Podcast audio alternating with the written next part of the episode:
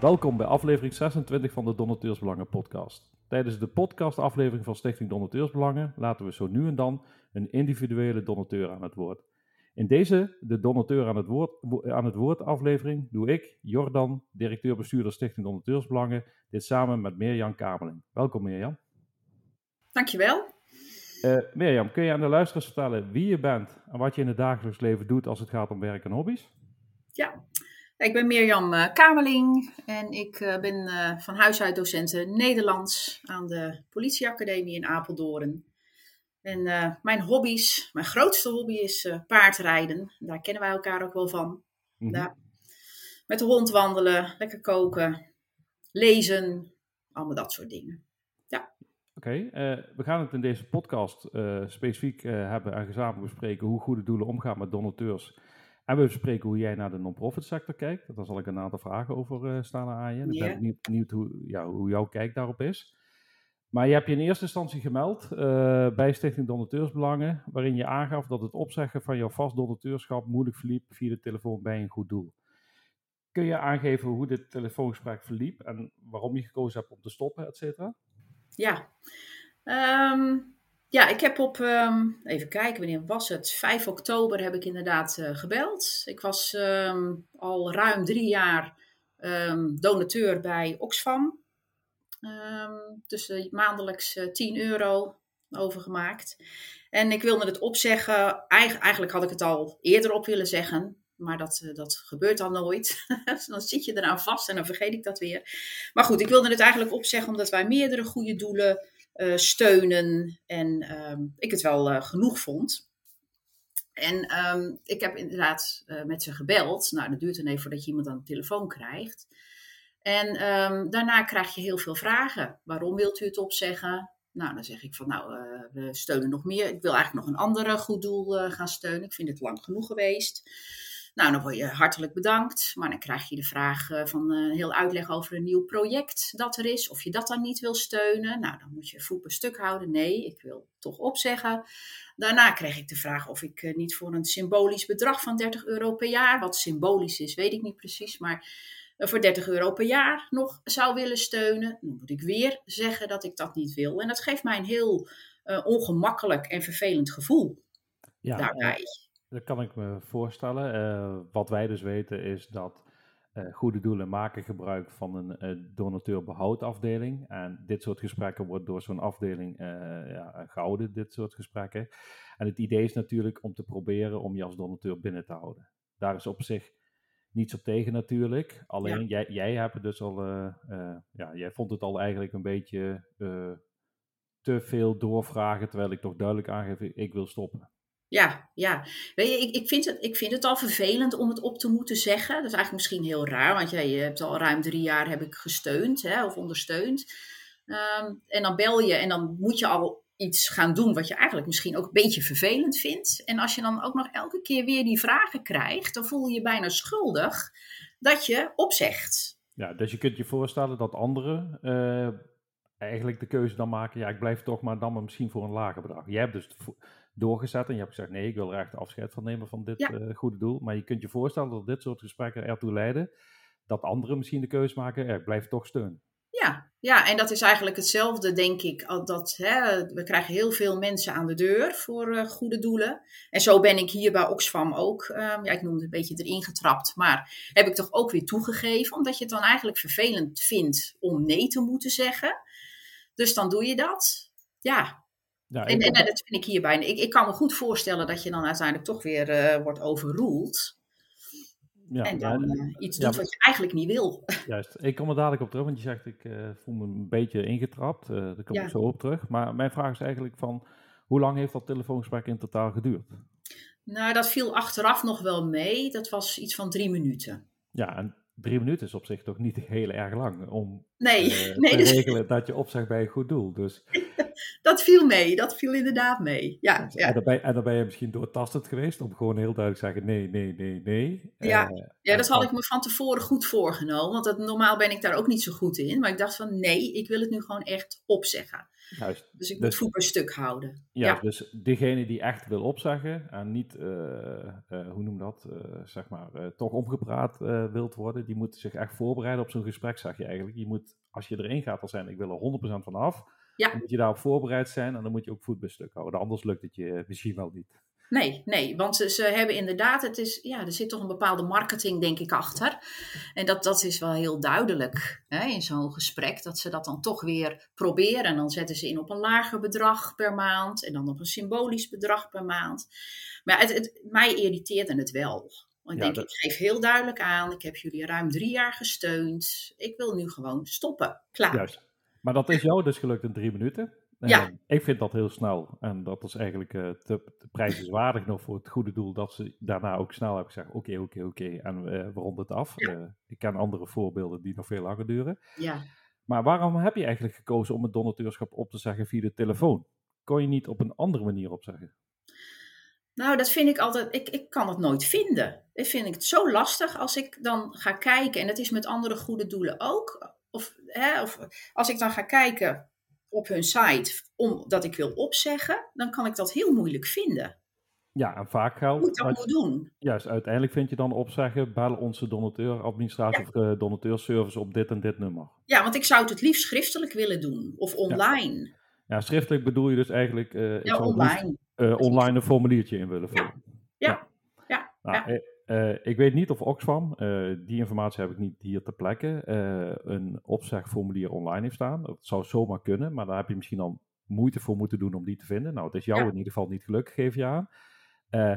waarschijnlijk geldt dat het mogelijk is. Dus mm -hmm. als je op het formulier uitkomt, had je dit waarschijnlijk kunnen doen. Dan had het je misschien minder tijd gekost. Ja. Ligt maar dat ligt weer aan hoe groot is het formulier en wat moet je allemaal invullen. Ja, Dus voor hetzelfde had, had je dit ook drie minuten gekost. Maar dan had je denk ik een makkelijker het gevoel van ik kan het makkelijk opzeggen, ik hoef niemand te spreken, ik vul gewoon een formuliertje en daarmee verwacht ik dat het op uh, geregeld wordt. Ja.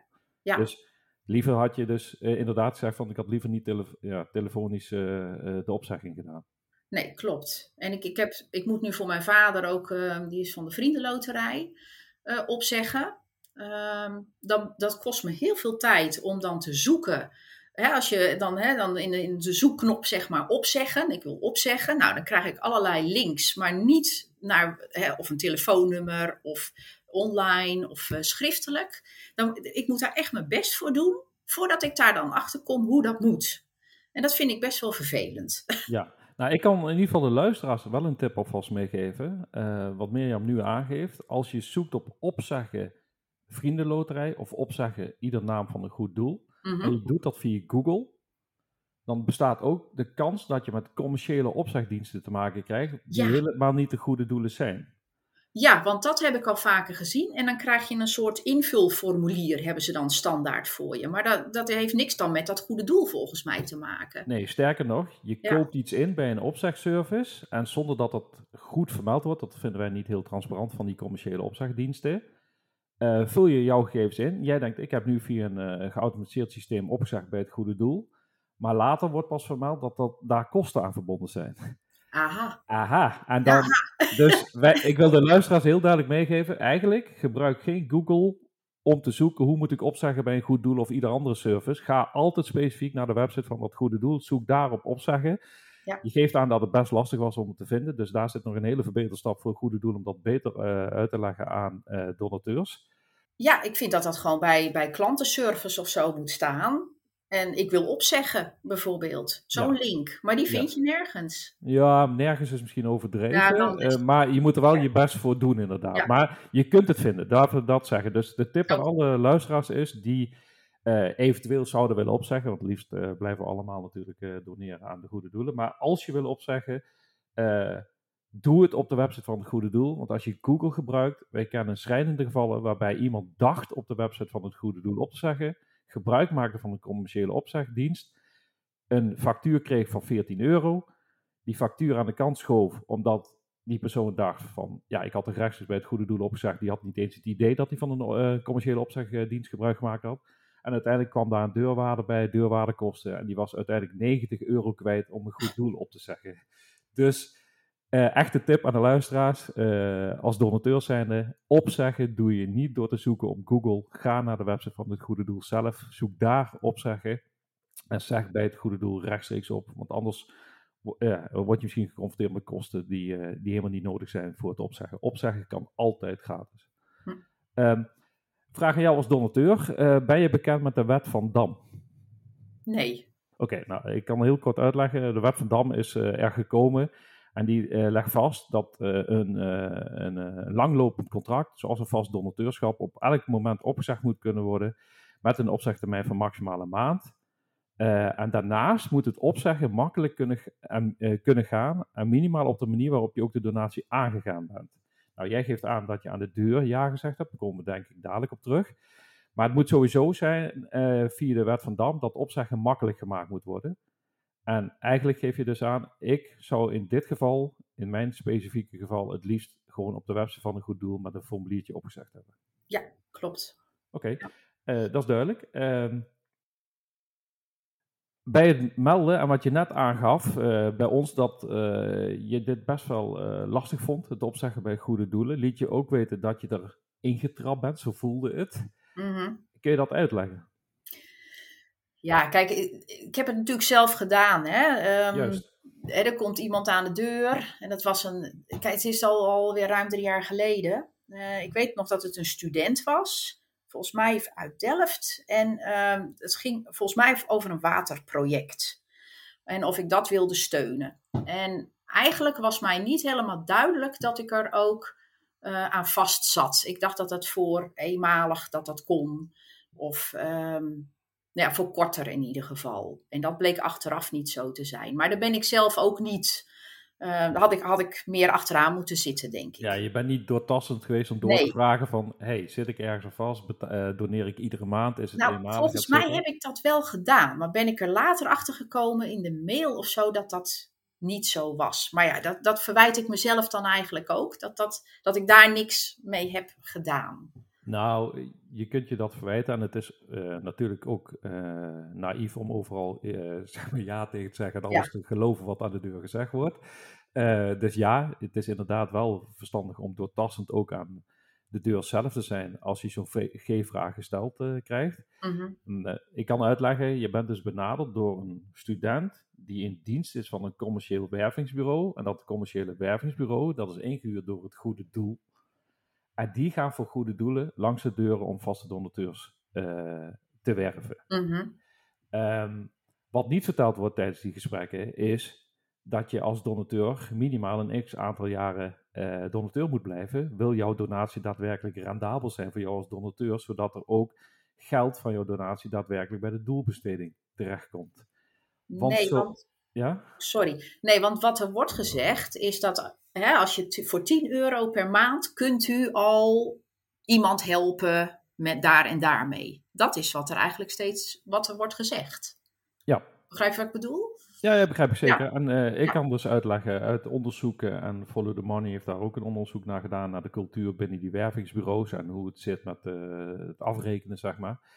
Uh, een soort standaard gemiddelde wat verteld wordt, is dat voor het aanbrengen van één donateur door zo'n wervingsbureau uh, wordt er 120 euro uh, vergoed door het goede doel op basis van no Q, no pay. Dus iedere donateur die binnengehaald wordt, kost dat goede doel 120 euro. Je hebt dus gekozen voor een tientje per maand. Dus ja. na het eerste jaar dat je donateur bent geweest bij Oxfam, komt de eerste tientje de dertiende maand bij Oxfam binnen. Dus je bent nu drie plus jaar donateur geweest.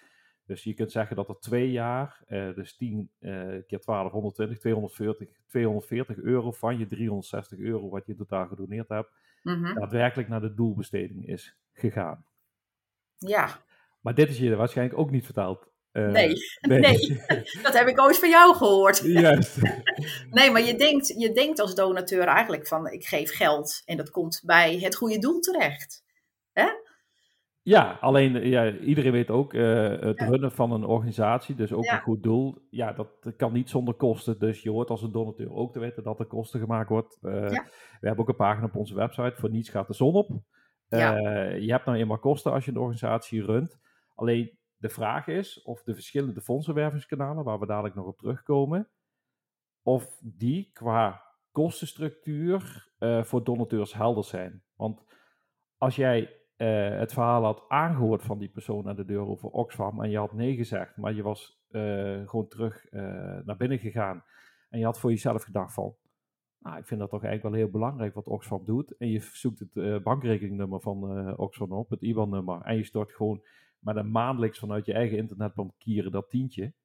Ja, dan blijft er het minste hangen, zeg maar, aan die donatie, waardoor er ook daadwerkelijk van die 360 euro waarschijnlijk 355 euro naar de doelbesteding was gegaan. Aha. Dus het is ook nog, via welk kanaal zeg je ja, via welk kanaal betaal je.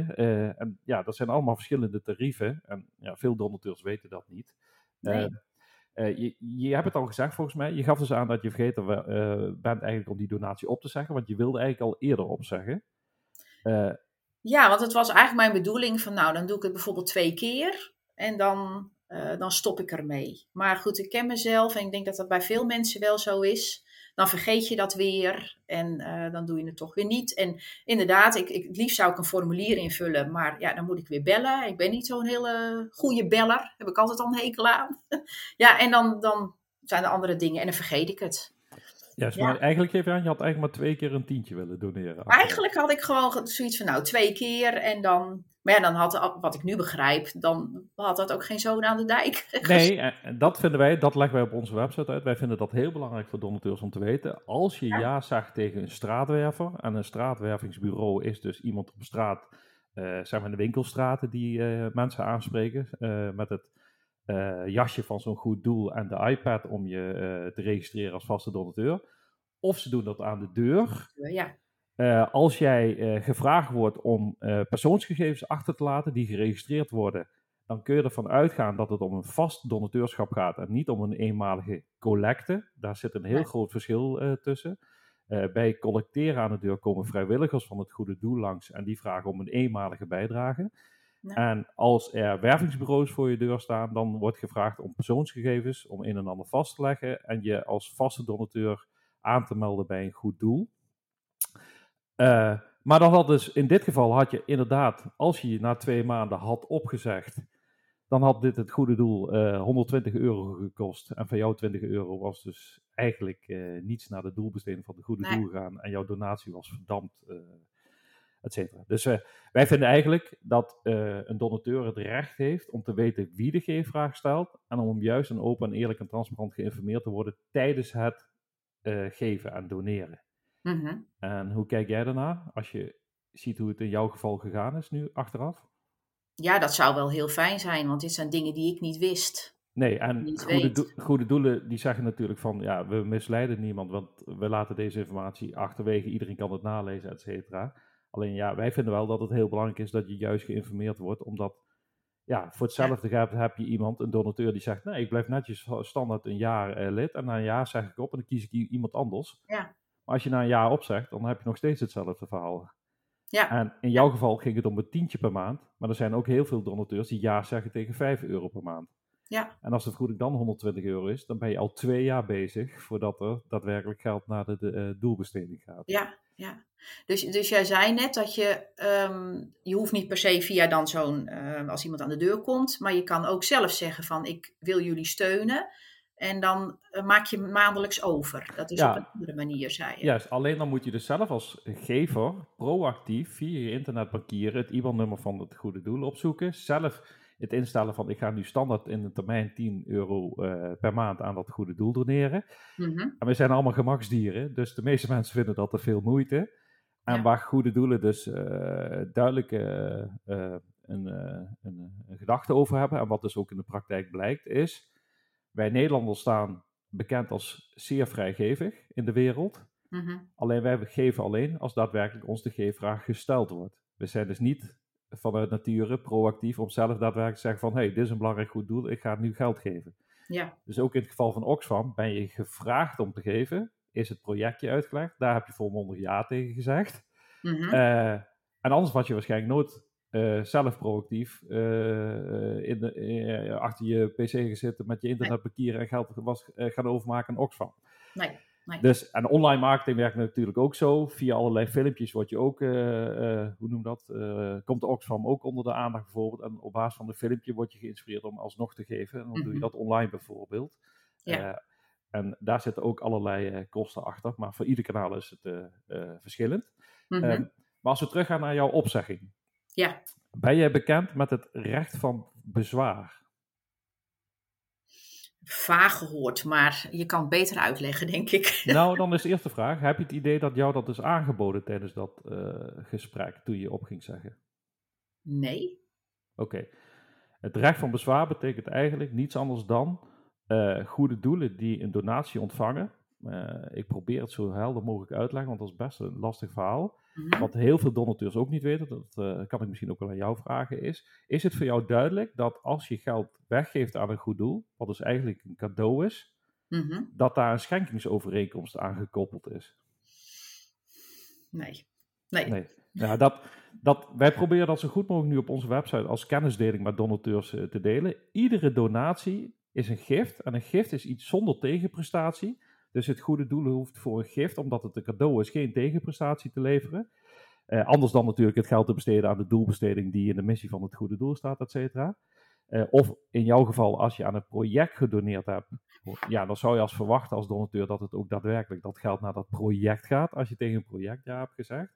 Maar verder hoeft een eh, goed doel geen tegenprestatie te leveren. Maar we zien steeds meer dat op jouw beurt als donateur moet je wel een tegenprestatie leveren. Want jij moet je persoonsgegevens delen, et cetera. Je betaalt dus eigenlijk met jouw eh, persoonsgegevens en andere zaken. Mhm. Nou, en op basis van de schenkingsovereenkomst, die dus onder iedere donatie valt, eh, zien goede doelen jou als klant in een klantrelatie. Want op basis van de scherm, eh, schenkingsovereenkomst is er een klantrelatie tot stand gekomen. Mhm. Ondanks, ik denk dat jij ook niet het gevoel hebt dat je een klant bent bij een goed doel. Nee. Nee. Eh, maar eh, Oxfam kan dus op basis van deze eh, relatie, op basis van de schenkingsovereenkomst, je als een klant zien. En op basis van die klantrelatie mag Oxfam jou de komende drie jaar nog bellen. Om alsnog te vragen, wil je opnieuw donateur worden bij Oxfam? Want je bent gestopt. En we bellen ons hele donateursbestand nou, die gestopt zijn om te vragen of ze op, alsnog opnieuw donateur willen worden. Oké. En daar kun je alleen onderuit komen als donateur of gever door gebruik te maken van het recht van bezwaar. Mhm. En dat is je dus niet aangeboden, geef je aan. Nee. Dit horen goede doelen ook tijdens zo'n gesprek aan te bieden. Want jij staat nu nog steeds te boek met een donatietransactie op basis van een klantrelatie via de schenkersovereenkomst bij Oxfam. Dus de Mhm. kans is aanwezig dat Oxfam je in de komende drie jaar een keer opnieuw gaat bellen op je telefoonnummer waarmee je ook opgezegd hebt. Met de opmerking, eh, beste Mirjam, wil je alsnog donateur worden van Ja. Oxfam. Dus jouw doortastendheid als zijnde van ik wil stoppen, Ja. dat is daar gestopt. Je bent klaar met het opzeggen. Ja. Maar wil je nog doortastender zijn, dan kun je zelfs als donateur recht maken van bezwaar. En recht maken van bezwaar betekent dat ondanks de klantrelatie die er is, jij duidelijk aangeeft als donateur, ik wil ook niet meer dat je mij belt. En ik Ja. eh, ben er niet van gediend dat je nog na deze opzegging contact met mij opneemt. Oké. Nou, die stap heb jij niet gemaakt, maar is je ook niet aangeboden. Nee, dit, Dit- ken ik ook niet. Nee. dit horen goede doelen wel degelijk eh, aan te bieden. Ja. Eh, nu je dat weet, zou je dat in een vervolg wel meteen ook zelf vragen in zo'n gesprek van, Ja. hey, Ja. of, of vind je het helemaal niet erg om te zeggen van, ik ben donateur geweest, je mag me weer opnieuw bellen. Of zeg je van, als ik opzeg, wil ik ook die stap maken. Nee, dan hoef ik niet nog een keer gebeld te worden. En als ik dan eh, weer zou willen steunen, dan doe ik dat zelf wel. Juist, nou, Ja. dit, dit geldt natuurlijk voor iedereen, kan het anders eh, voelen, maar Ja. voor jou voelt dit zo natuurlijk. Ja. Eh, nou, dat is één. Dat is dus niet gebeurd in jouw gesprek. En ja, dus je weet nu, de kans bestaat dat ze je bellen. Ehm, ben je ook bekend met het recht om vergeten te worden op basis van de privacywetgeving? Nee, ook niet. En vind je dat belangrijk? Eh, jouw persoonsgegevens zijn geregistreerd bij een goed doel nu. Dus eh, jouw telefoonnummer, eh, jouw adres, andere gegevens. Ja. Die zitten nu in het bestand bij, de, bij het goede doel, in dit geval Oxfam dus. Ehm, ehm, eh, vind je dat bezwaarlijk? Dat de relatie die gestopt is, eh, er eh, in ieder geval niet voor zorgt dat ook jouw gegevens verwijderd worden. Ja, daar heb ik dus nooit over nagedacht. En als je dit zo zegt, dan denk je, ja, als ik, ik, ik ben ermee gestopt, prima. Maar dan hoeven ze eigenlijk mijn gegevens ook niet meer te hebben. Nee, en de meeste goede doelen hebben natuurlijk wel een privacyverklaring. En vanuit de AVG-wetgeving moet je ook een maximale bewaartermijn hebben. Dus in de privacyverklaring zal waarschijnlijk staan, dat uh, kan verschillen, maar uh, je zou er bij Oxfam na moeten lezen. Ja. Daar staat er waarschijnlijk in, ook als u gestopt bent, uh, bewaren wij uw gegevens nog een x aantal. En dan, Ja. in dit geval zal het waarschijnlijk jaren zijn. Mhm. Ehm, maar eh, wij vinden het belangrijk om ook met donateurs te delen dat ze ook eh, eh, het recht hebben om vergeten te worden. Ehm. Dus je hebt als donateur een keuze. Eh, als donateur heb je eigenlijk drie keuzes als je opzegt. Je zegt op en verder doe je niks. Dan bestaat de kans dat je dus nog gebeld wordt eh, omdat je geen eh, recht van bezwaar hebt aangetekend. En jouw gegevens staan nog steeds in eh, de database zeg maar, van deze goede doelen in het relatiebestand. Oké. Dus Ja. de tweede, tweede optie is dat je zegt, ik zeg op en ik maak gebruik van het recht van bezwaar, zodat ik niet opnieuw gebeld word of op een andere manier contact met mij gezocht om weer opnieuw donateur te worden bij Oxfam.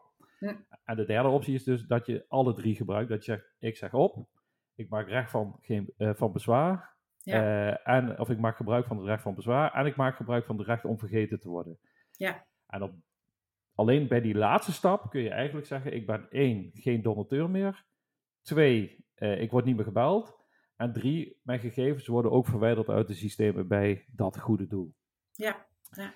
En daarbij moet wel opgemerkt worden dat, omdat het om een geldtransactie gaat, geldt ook wettelijk op basis van een schenkingsovereenkomst, voor zover wij weten, dat goede doelen dus zeven jaar lang die transacties eh, bewaren in hun systemen.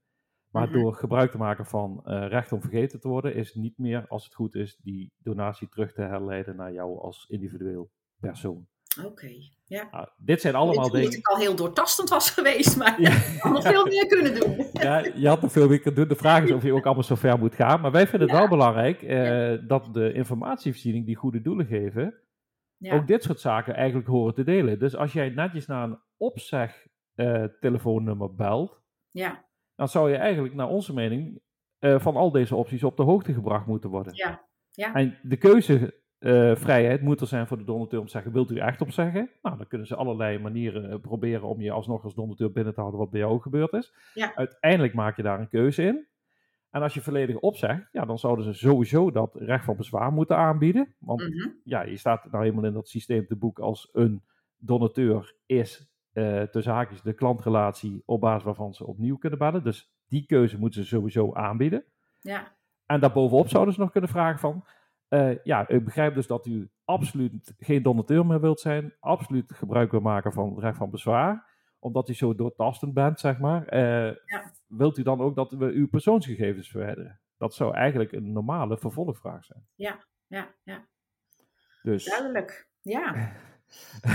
En, eh, ja, nu, nu, nu je dit weet, zeg jij dan van eh, in de toekomst, mocht ik een ander goed doel waar we aangeven opzeggen, zou ik hier daadwerkelijk ook, ook op gaan eh, sturen, zeg maar, als ik opzeg? Ja, ik denk in ieder geval ook met dat, dat recht van bezwaar. Dat ik, eh, dat ik dat inderdaad zou noemen. Maar ik, dat zou ik wel gaan proberen, ja. Ja, nu ik dit weet wel. Ja. Eh, en als we verder kijken, ben je bekend met alle verschillende fondsenwervingskanalen die er zijn? Oh, je stelt me allemaal vragen, ik moet overal nee op zeggen. ja, maar dat, dat is niet erg, dan kan ik het ook aangeven wat het is.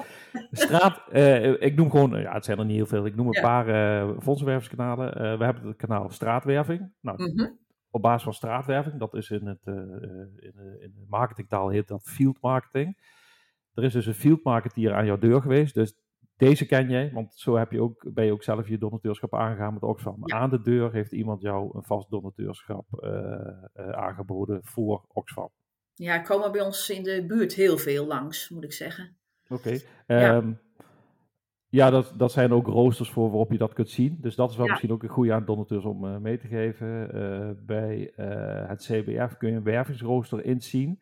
En kun je ook controleren of eh diegenen die aan je deur staan ook daadwerkelijk in die week ingeroosterd staan op jouw postcodegebied. Dus daarmee kun je ook nog eens goed controleren van eh, ben ik echt door een goed doel aangesproken eh, die bijvoorbeeld, bij mij aan de deur stond om niet te weten dat je dadelijk überhaupt met een oplichter te maken hebt. En hoe, je noemde dat? CWF. Nee, CBF. Dat is de. Ja, dat is de uh, zelfregulerende toezichthouder in de non-profit sector. De non-profit sector kent geen officiële toezichthouder. Maar het CBF werpt zich op als toezichthouder van CBF-erkende goede doelen. Dus goede doelen kunnen zich vrijwillig laten toetsen, op basis waarvan ze de CBF-erkenning kunnen krijgen. En uh, dat geeft wat zekerheid voor donateurs. Dus wij vinden ook als donateurs belangrijk, uh, het in het belang van donateurs dat er toezicht gehouden wordt. Mm -hmm. uh, wij denken alleen dat het CBF als toezichthouder ook veel kritischer naar dit soort zaken kan en hoort te kijken omdat er ook vanuit het donateursperspectief naar dit soort zaken gekeken moet worden. Wat is belangrijk voor donateurs? En als toezichthouder ben je natuurlijk voor het geefpubliek uh, en het publieksbelang uh, bezig. Dus ja. daar uh, kunnen ook nog wel wat stappen verbeterd worden in onze mening. Nou, eenmalige collecte heb ik net zelf al aangegeven. Dat is een eenmalige donatie aan de deur die door vrijwilligers van het goede doel wordt gedaan. Mm -hmm. Als ik jou vertel dat er meer en meer goede doelen op het punt staan om te zeggen wij accepteren geen contant geld meer in een collectebus, maar je bent verplicht, dus de optie contant bestaat niet meer. Je bent verplicht om met een QR doneren een code, een ideal geldtransactie te doen. Ja. Hoe kijk jij daarnaar als donateur? Geef je nu bijvoorbeeld uh, cashgeld in de collectebus? Als nou, mensen... dat, we hebben bijna geen cash meer in huis. Dus dat is altijd het lastige. En inderdaad komen ze nu vaker met, uh, met een QR-code. Mm -hmm. Dus dat maakt het wel makkelijk. Maar er mm -hmm. zal ook wel weer een addertje onder het gras zitten, denk ik. Nou, het addertje zal ik dadelijk vertellen. Maar de eerste ja. vraag is eigenlijk, ja. uh, je vindt dat, dat dus... ik, die vind ik dus wel makkelijk, want dan kan ik wel wat geven. Want ik vind dat eenmalig uh, voor de goede doelen, ja, dat, dat vind ik prima. Dat vind ik veel fijner dan dat ik aan zo, eraan vastzit. Mm -hmm. um, het is wel dat het altijd weer hoog, um, uh, je moet dan het bedrag aanpassen. He, vaak staat het op 5 euro. Ja, nou, wat je nu dus aangaat. Aanpassen. Ja, en soms heb je dan, nou oké, okay, doe ik het snel. Ja. Ja, maar dat, wat, wat je dus net aangaf, wat is het addertje? Nou, dat is ja. misschien het addertje waar voorheen 1 euro of 2 euro de collectebus in ging. Is het nu standaard 5 euro. De meeste mensen laten dat staan. Dus goede doelen weten door af te stappen van contant geld uh, per donatie meer op te halen door die QR-doneren-code uh, te gaan gebruiken. Dus dat is een hele slimme set. Uh, mensen die geen cash geld meer in huis hebben, kunnen dus nog steeds gewoon eenmalig geven aan goede doelen. Met die QR-code is het redelijk simpel met je smartphone. Ja. Dat nog veel simpeler als ze een contactloos betalen zoals bij de supermarkt aan zouden bieden. Want dan kun je gewoon met je pasje betalen in plaats van ja. met een smart, code, of, smartphone. En dat is dus naar onze mening het nadeel. 2,6 miljoen Nederlanders zijn niet digitaal begaan, kunnen niet, weten niet hoe ze met een smartphone overweg kunnen. Het zijn vaak de ouderen. Ja. En die ouderen die krijgen eigenlijk niet te horen, ja, wij hoeven uw geld niet meer. Uh, als u niet kunt uh, doneren met een smartphone of QR doneren, ja, dan uh, stopt het. En dan gaan ze een deurtje verder. Maar dan, ja. willen, ja. Ze het, ja, dan willen ze eigenlijk je geld niet meer. nee. ik ga gewoon even naar... Beide moeten, hè? Ja, dat is wat wij dus uh, al die goede doelen uh, aanraden en ook op aanspreken van. Uh, het is helemaal niet erg dat er een stap gemaakt wordt naar cashless, waarbij je dus als eerste optie aanbiedt QR doneren via een ideal betaling met je smartphone. Ja. Maar als iemand zegt, ja, maar ik ben helemaal niet digitaal onderlegd, ik snap helemaal hier niks van, kan ik niet gewoon met 2 euro aan jullie geven? Ja, dan zou er eigenlijk als tweede optie het antwoord moeten zijn, ja, natuurlijk kan dat. Ja, graag zelfs. Juist, ja. En, ja. Ja. Het blijkt nu dat die overstap zo gaat dat contant helemaal afgeschakeld is. En dan krijg je dus eigenlijk te horen: uh, nee, mevrouw, meneer, uh, u kunt alleen via uw QR doneren. Ja. En voor zover bekend is alleen KWF op dit moment degene die die stap gezet heeft, die geen contant geld meer accepteert. En er zijn anderen die dat voorbeeld gevolgd hebben. Maar die zijn na vorig jaar weer teruggestapt op uh, de vrije keuzes. Dus dat als je niet met QR doneren wil doneren, dat je alsnog contant geld kunt geven. Nou, mm -hmm. dat vinden wij een hele goede, verstandige stap. Uh, maar, ja. maar we waren bezig met wat fondsenwervingskanalen door te nemen. Uh, ja. uh, telemarketing. is dan voor jou helder wat ik daarmee bedoel? ik neem aan via de televisie. ehm Nee, telemarketing nee? is via de telefoon. De telefoon oh, via de telefoon. Ach ja. Yes. ja. Ja. Eigenlijk kun je dus ook, in jouw geval heb je dus iemand aan de deur gekregen, bij een vast donateurschap aangaan bij een wervingsbureau. Ja. Er zijn ook wervingsbureaus die mensen thuis opbellen op hun telefoonnummer, omdat dat op de een of andere manier achter is gelaten van ik heb interesse, een formuliertje ingevuld, of je hebt aan een petitie meegedaan, of je hebt ooit vrijwilligerswerk gedaan voor dat goede doel. Dan bestaat de kans dat je dus een telefoontje krijgt. En uh, dat telefoontje gaat hetzelfde als uh, aan de deur. Uh, ik bel namens Oxfam, pak ik gewoon nu even als voorbeeld. Daar wordt ook niet verteld, ik ben Jordan van wervingsbureau X, die namens Oxfam belt. Mhm. Dat zouden wij het liefst willen hebben, dat de donateur ook daadwerkelijk op de hoogte is van wie heb ik nou aan de lijn. Ja, want je heb- denkt dat het van de organisatie zelf is. ja, ja, er zijn Ja. veel donateurs die denken dat zij dus een vrijwilliger spreken van het goede doel. Maar Ja. in werkelijkheid is het een salespersoon van een wervingsbureau wat met scripts, een sales scripts is aangeleerd om zo goed mogelijk natuurlijk eh, in te spelen op de antwoorden die je geeft om je te converteren naar een vaste eh, donateur. Ja. Eh, dat werkt dus zo ook aan de telefoon. En eh, ons ministerie van Economische Zaken en Klimaat heeft in de consumentenagenda van 2023 aangegeven dat men denkt aan een zogenaamd, en dat is een aparte term, een schriftelijkheidsvereiste, waarbij je dus na ja zeggen aan de telefoon als donateur nog een bedenktijd krijgt en jezelf proactief de donatie nog een keer schriftelijk moet bevestigen. Lijkt jou dat een goede verandering? Ik denk dat dat wel goed is. Ja, zeker. Eh, Dan kan je er nog even over nadenken en op terugkomen.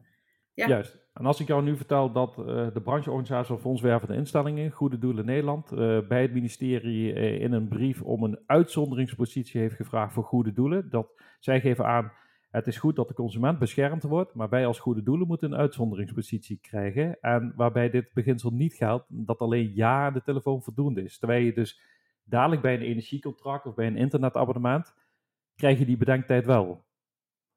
Vind je dat terecht of vind je juist dat ze zoiets eh, gelijk moeten stellen, dat het eh, overal hetzelfde werkt?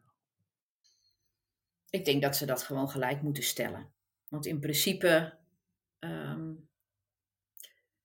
ja, hoe moet ik dat zeggen? Je, je, je, je gaat iets aan. Hè? En of het nou voor het goede doel is, of dat het ehm, nou ja, voor een andere organisatie is. Je, je, je zit er wel aan vast, zeg maar. Hè? Je gaat iets voor langere tijd aan. En dan denk ik dat je wel het recht moet hebben om daar goed over na te denken. Juist. En En, vaak word je, word je overrompeld of, hè, door zo'n telefoongesprek. En ik denk Ja. dat het heel goed is dat je daarop... En als je daar echt achter staat, dan kan je dat ook met volle overtuiging eh, doen. Dan. Juist. En je hebt ook de tijd om nog na te lezen waar, Ja. waar, waar je tegen ja gezegd hebt. Ja. Ja. En dit is, wij hebben dus ook een brief naar het ministerie gestuurd eh, met een eh, ander geluid. Wij hebben juist gezegd, het is eh, om het vertrouwen tussen gevers en goede doelen te versterken, juist heel goed dat deze bedenktijd er komt. Want donateurs weten dan heel goed waar ze ja tegen zeggen. En dat zou eigenlijk moeten zorgen tot een betere relatie tussen de gever en het goede doel. Omdat het goede doel en ja heeft gezegd en nog eens een bedenktijd heeft gehad. En Ja. volmondig daar ja tegen gezegd heeft. Dus die weet heel goed ja, wat Ja. hij dan gedaan heeft. Ja. Nou, goede doelen willen dit natuurlijk niet. Om de hele simpele reden dat, eh, je, dat weten we nu allemaal niet. Er wordt heel snel gezegd, dit kost de goede doelensector miljoenen. Omdat mensen afhaken, omdat ze niet die bevestiging toesturen. Dus dat ze Mhm. dat vergeten. Ja. Eh, dat zou natuurlijk kunnen. Eh, maar ja, dat is naar onze mening geen eh, argument om te zeggen van dit moet er niet komen. En wij als goede doelen moeten een eh, uitzonderingspositie hebben. Dus we gaan kijken hoe dit gaat verlopen. Ja. Dit, dit ligt nu bij het mini- ministerie. Het zou kunnen zijn dat het in de toekomst een wet wordt. Die geldt voor zowel ehm, energiepartijen, internetpartijen Ja. en goede doelen. Of de lobby van de goede doelen zorgt er dus voor dat eh, goede doelen die uitzonderingspositie krijgen, waardoor eh, daar een verschil in zit tussen de consumenten en donateurs. En wij staan op het standpunt omdat goede doelen eigenlijk via die schenkovereenkomst ook een klantrelatie eh, benoemen. Ja, als je een klantrelatie noemt, dan heb je dus ook het consumentenrecht naar onze mening. En dan moet je eigenlijk alles gelijk trekken. ja, en het schept ook meer vertrouwen, Ja, vind dat, ik. Ja, Ja. dat denken wij ook. Eh, eh, en en eh, je, je, je, je kunt dus ook als donateur zien of nalezen tussen die tijd dat je die bedenktijd hebt gekregen. En die bedenktijd is trouwens nog niet helemaal helder hoeveel dagen dat gaat zijn en Mhm. et cetera, of het er gaat komen, maar staat het komt er. Ja. En dan kun je ook verder informeren. Om te weten, wat was het project waar ik ja tegen gezegd heb? hoe werkt doneren, et cetera. En dan kun je voor jezelf ook veel duidelijker die beslissing nemen van... Ja, ik sta hier 100% achter. Ja. Ja, want dat lukt in zo'n telefoongesprek lukt dat niet. Nee, en natuurlijk is die, is die salespersoon er zo op getraind dat die eh, zaken die niet ter zaken zijn, dus zeg maar om eh, die, dat vaste donateurschap aan te gaan, om die niet te melden. Ja. Dus eh, de discussie is altijd, word je misleid? Nou, goede doelen zeggen nee, we misleiden niet. Maar we vertellen misschien niet eh, alles. En dan, ja, dan zeggen wij, dan kun je toch de vraag stellen, misleid je dan misschien toch, omdat je ook niet vertelt van eh, dat minimaal eh, je als vaste donateur een x aantal jaar moet blijven, wil zoveel mogelijk geld van jou naar die doelbesteding gaan. Ja, ja, Dus. ja. Ehm, je gaf dus ook aan, eh, ik zou liefst een formuliertje vullen als ik opzeg. Eh, je Ja. kunt ook doneren via de website. Heb je wel eens gedoneerd via een website van een goed Nee, doel? Dus- nooit. Nee. Nee. Ja, Nee. dit, ik denk dat dit past in het verhaal wat ik eerder zei van eh, we geven alleen als ons de geefvraag gesteld wordt. En we zijn niet proactief om zelf naar een site van het goede doel te gaan op een doneerknop te drukken. Ja. Tuurlijk do- doen een, eh, een hele hoop Nederlands gelukkig dit wel natuurlijk. Maar in jouw voorbeeld, als ik dat zo hoor, Ja. gaat ook voor jou van hey, nee, ik moet inderdaad die geefvraag gesteld krijgen voordat ik zelf inderdaad iets ga geven aan een goed doel. Ehm, jij zegt dus nu nee. Eh, Ben je ook een persoon die zegt van eh, er is een ramp gebeurd, er is Giro 555. Maar heb je dan ook nooit die stap gemaakt om eenmalig aan Giro 555 bijvoorbeeld te geven? Jawel, dat heb ik wel eens gedaan. Kijk, Niet dus- heel vaak, moet ik zeggen hoor. Ik, ik ben, ben, wij, steunen meerdere goede doelen. Ehm, en da- daar zit ik dan zeg maar, daar, ja, daar zit ik aan vast. maar dat vind ik dan ook wel goed. En, en af en toe bij zo'n ramp eh, doneer ik dan wel. Ja. Juist, en da- dat is dus eigenlijk een website waarop je met een formuliertje eenmalig geld geeft via Ja. een eh betaaltransactie. Ja, klopt. Ja. Ehm, ik weet dus niet of dat gebeurt bij Giro 555. We hebben, ik weet ook niet van alle eh, 40.000 ambies in Nederland hoe die werken natuurlijk online. Eh, maar ehm, stel, je was naar de website van Oxfam Novib gegaan. Je had gezegd, ik wil doneren. Je kiest voor eenmalig doneren. Mhm. En je bent daar eh, verplicht om eh, persoonsgegevens achter te laten, zoals adres en telefoonnummer. En je, Ja. kunt dat niet, je kunt dat niet uitzetten. Zou dat bezwaarlijk zijn voor jou? Of zeg je van, nou, daar heb ik geen bezwaar tegen om die gegevens te delen? Ja, daar ben ik misschien soms wat te naïef in. Omdat je sowieso al vaak je gegevens moet geven hè, als je eh, via het internet iets doet. Ehm, maar nu eigenlijk is het niet nodig. Als ik eenmalig wil eh, doneren, dan hebben ze mijn gegevens eigenlijk helemaal niet nodig. Nee, je doet een geldtransactie met Ideal Ja. en dat doe je via internetbankieren. Ja, En daarmee krijgt dat het goede, het. ja, en het goede doel krijgt waarschijnlijk op basis daarvan al je IBAN-nummer ter Ja. beschikking plus je naam. Ja, En dat is ook eigenlijk het enige wat noodzakelijk is om zo'n eenmalige Ja. donatie te verwerken. Ja, ja. En eh, wij hebben onderzoek gedaan en ik kan je zeggen dat er een x aantal goede doelen zijn die dus eh, het adres en telefoonnummer verplicht stellen. En daar kom ik dadelijk even op terug. Eh, om te kijken hoe jij als een gever daarnaar kijkt. Eh, misschien heel crypt- cryptisch nu, maar daar komen we dadelijk aan toe. Laten we, laten we even naar een eh, laatste fondsenwervingskanaal ga- gaan. oh ja, daar waren we mee bezig. Ja. Juist, en dan ronden we dat af, dat punt. Ja. In goede doelen sturen ook vaak een direct mail. Of zoals ja, die direct mails vaak in de volksmond genoemd wordt, bedelbrieven. Ben je ook wel eens zo benaderd? Ja, en nu je het zegt, gebeurt dat nog steeds.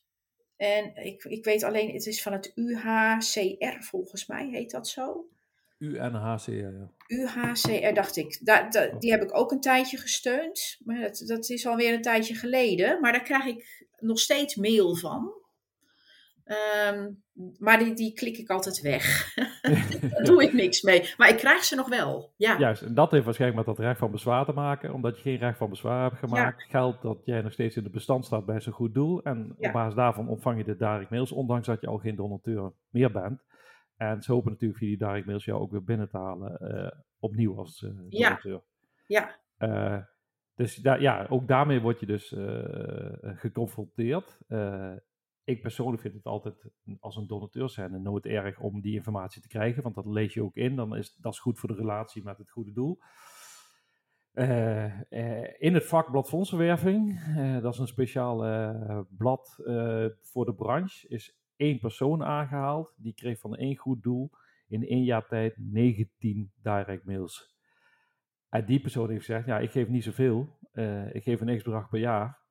En eh, als daarvan 19 mailings verstuurd moeten worden met de kosten van alleen de verzendkosten, eh, Ja. eh, et cetera. Ja, dan, dan voel ik me ook niet meer helemaal serieus genomen als donateur. En Ja. die had een lijstje met 40 goede doelen waar jaarlijks aangegeven werd. En die heeft gezegd van, ik ga gewoon op basis van het aantal direct mails wat ik krijg, sommige goede doelen straffen omdat ze me te veel post sturen. Ja. en, die, en die is gewoon begonnen met, eh, eh, ik vind zes mailings per jaar per goed doel eh, het maximum wat ik wil ontvangen. En iedereen die erboven zit, die ga ik gewoon afstrepen. dus dat is ook een manier, om er, naar, dat is ook een manier om er naar te kijken. Maar Ja. ik, zou, ik zou als donateur, eh, iedere donateur die luistert of vergever die luistert, zou ik aanraden als je niet die direct mails wil, wilt ontvangen. eh, er staat altijd wel interessante informatie in, maar als je het niet wilt ontvangen, neem dan in ieder geval gewoon contact op met het goede doel. En hopelijk kan dat dus ook weer met een formuliertje zoals je aangeeft, waarbij je aangeeft van Ja. ik, zit, ik, zit niet meer, ik zit niet meer op jullie post te wachten. Ik eh, ondersteun jullie heel graag. Maar eh, ik zou liever het geld wat aan die direct mails verstuurd worden, dat die bij de doelbesteding terechtkomen. Ja. Dus eh, dat is ook wel een interessante. Ja. Ehm, we hadden het net over dat verplicht delen van adres en telefoonnummer bij geven, online, eenmalig, via een donatieformulier. Mhm. En ik wil je eigenlijk een situatieschets voorhouden. En die moet ik zelf ook even goed erbij pakken. En ik ben eigenlijk benieuwd hoe jij hier naar kijkt. Als je weet dat goede doelen, sommige, ieder, alles wat ik hier in deze podcast zeg, betekent niet dat alle goede doelen dit doen. Dit is verschillend per goed doel. Maar ik wil even aangeven wat sommige goede doelen doen. Eh, je gaat naar de website van een goede doel. En je kiest direct op de homepage voor de doneerbutton omdat je eenmalig iets aan dit goede doel gaat geven. Eh, nou, zou dit de manier zijn waarop je aan een goed doel wil geven? Eh, denk aan eh, die rampen. Ja, heb je gezegd, bijvoorbeeld Giro 555, maar we pakken nu even als voorbeeld een goed doel erbij. Om te kunnen doneren moet je het formulier dus invullen, een donatieformulier. In dat donatieformulier geef je aan hoeveel geld je gaat geven, via welke betaalvorm. Dus je kiest bijvoorbeeld eh 10 euro ideal. Ehm, en in het formulier wordt dus gevraagd, en dat weten we uit onderzoek, door een x aantal goede doelen, waarbij je verplicht bent, je kunt het niet uitzetten, je naam, e-mailadres en adresgegevens te delen. Als dat gebeurt, ehm, geldt dat het kan gebeuren, en dat ligt eraan uh, per goed doel, dat jij als een particulier eenmalig je geld geeft aan een goed doel, tientje via ideal, Via het formulier heb je je uh, postcode en huisnummer uh, verplicht uh, achtergelaten. Dat goede doelen op de achtergrond bij externe dataleveranciers op basis van de postcode huisnummer kenmerken inkopen die bekend zijn op zo'n adres. Mm -hmm. En dat betekent dus ook dat in jouw geval bijvoorbeeld bij Mirjam terug in het systeem gemeld wordt naar goede doelen.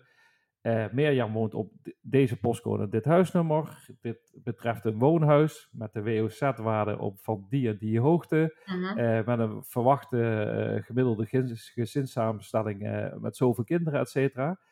En dat wordt dus bij jou als donateur vastgelegd. En daarmee wordt je, dat wordt aan je profiel gekoppeld. En jouw profiel wordt in een soort segment gestopt.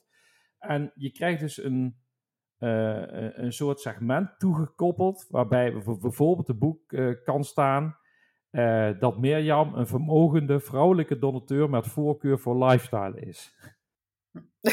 hoe, hoe, hoe kijk jij hiernaar als je dit hoort, dat dit gebeurt? Nou, ik denk dat het antwoord wel duidelijk is. Dat vind ik niet fijn. Absoluut niet. Nee, nee. maar was, was je überhaupt hiervan op de hoogte dat dit zou kunnen gebeuren? Nou, ik denk wel dat als je je gegevens achterlaat, uh, dan denk ik wel, dan verwacht ik wel dat ze me vaker zullen benaderen. Mm -hmm. Dat wel. Hè? Dat je, maar, maar dat het zo ver gaat, daar heb ik niet over nagedacht. Dat zou ik niet zo snel verwachten. Juist. Nee. En uh, Nee. als, je, als je heel simpel, ik pak één voorbeeld, uh, ik zou je niet laten schrikken, maar uh, er zijn dataleveranciers die op basis van een unieke postcode huisnummer van 8 miljoen Nederlandse huishoudens tot 2500 kenmerken per huishouden kunnen aanleveren. En één daarvan is er bijvoorbeeld een koophuis met de WOZ-waarde. Ja, He- helaas vind ik het dat de WOZ-waarde een openbaar gegeven is die iedereen op zijn eigen manier mag toepassen. ja, Maar op basis van de WOZ-waarde kun je iemand inschatten op vermogen. En gaan goede doelen ook op zoek naar major donors. En die zullen anders benaderd worden dan andere eh, Ja. donateurs. En zo zit je dus in een bepaald segment. ja, Als je dat kunt nalezen op een privacyverklaring, dan lees je nu als donateur. eh, wij profileren donateurs en eh, hanteren segmentatie bijvoorbeeld. Punt.